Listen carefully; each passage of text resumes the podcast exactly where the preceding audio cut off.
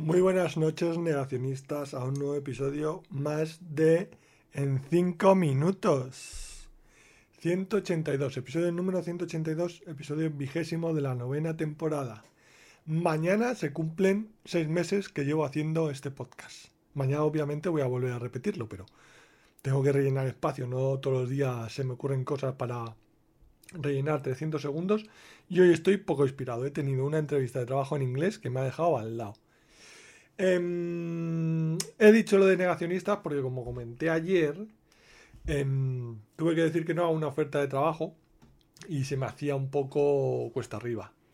Vamos, un poco, todo está en mi cabeza. Era el fin del mundo, como siempre, y al final nada, dos líneas en un mail.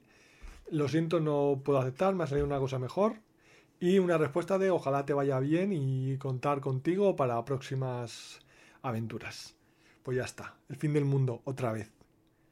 Eh, vez número 789, que se me acaba el mundo este año, para nada. Pero bueno, vaya pérdida de energía. Em, eh, lo que os quería contar es que al fin y al cabo, a la hora de pensar más o menos las cosas, como decía Teofasto Bombasto Van Hohenheim, alias Paracelso, que por cierto, aparte de ser un alquimista, era, em, ¿cómo se llamaba? El padre de los hermanos eh, protagonistas de Full Metal Alchemist. Pues bueno, pues este Teofasto Bombasto Van Hohenheim, alias Paracelso, decía que el veneno está en la dosis. Pues exactamente em, es una forma de relativismo en el que todo es venenoso en función de la cantidad que asumas de dicha pues puede ser azúcar, puede ser mercurio, puede ser litio, puede ser redes sociales, puede ser pensar las cosas. Entonces, em, la vida consiste en descubrir dónde está esa dosis que eh, empieza a separar lo que es beneficioso para uno de lo que es venenoso para, para uno mismo. No deja de ser repetirse eh, otra vez el conócete a ti mismo, que decían los griegos. Em, el hombre como medida de todas las cosas. Y concretamente el hombre en particular. O la mujer, por estas generalizaciones, pero bueno. Entonces, eh, chicas, chicos, chiquets, eh, conoceros a vosotros mismos eh, siempre con moderación porque el veneno está en la dosis. Por eso no... Mm, esto de las pantallas, las redes sociales y todo esto, pues Em, considero que son una cosa en principio mm, neutral, beneficiosa, pero que, obviamente, pues si no se utiliza en la medida que a uno le conviene, pues se convierte en algo venenoso.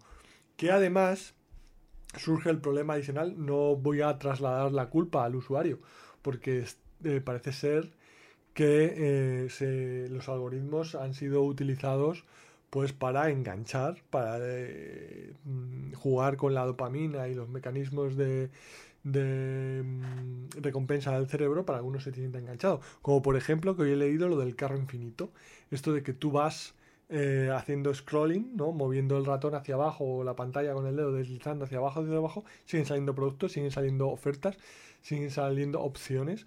Entonces mm, da la sensación de que nunca termina y que siempre pues estás ahí aumentando el tiempo que le dedicas a, a pues a esa tienda o, a elegir o a lo que sea. Entonces el pues, pues está claro que no siempre es culpa, o sea, mm, eh, si los algoritmos están diseñados para trucar tu dopamina hay que tener especial cuidado hasta que pues las leyes empiecen a controlar un poco más esto en, redes sociales y, e-commerce y todo, todo esto. Que al fin y al cabo una tienda pues se acaba, pero una tienda virtual puede seguir hasta el infinito. Em, y en relación con esto, em, he terminado de leer eh, Poder y Progreso de eh, Acemoglu, que es el de eh, escribió otros libros así de economía como ¿Por qué fracasan las naciones? y está muy bien es respecto a este tema de cómo la, eh, la tecnología puede ser beneficiosa, neutral o eh, perjudicial en función del enfoque que le demos los seres humanos, que mm, pues como todo es una cosa que está ahí y, hay que usarla mejor o peor. Pasad un buen puente para lo que tengáis. Si me escucháis de Latinoamérica y no tenéis fiestas, pues a currar. ¡Viva la libertad, carajo!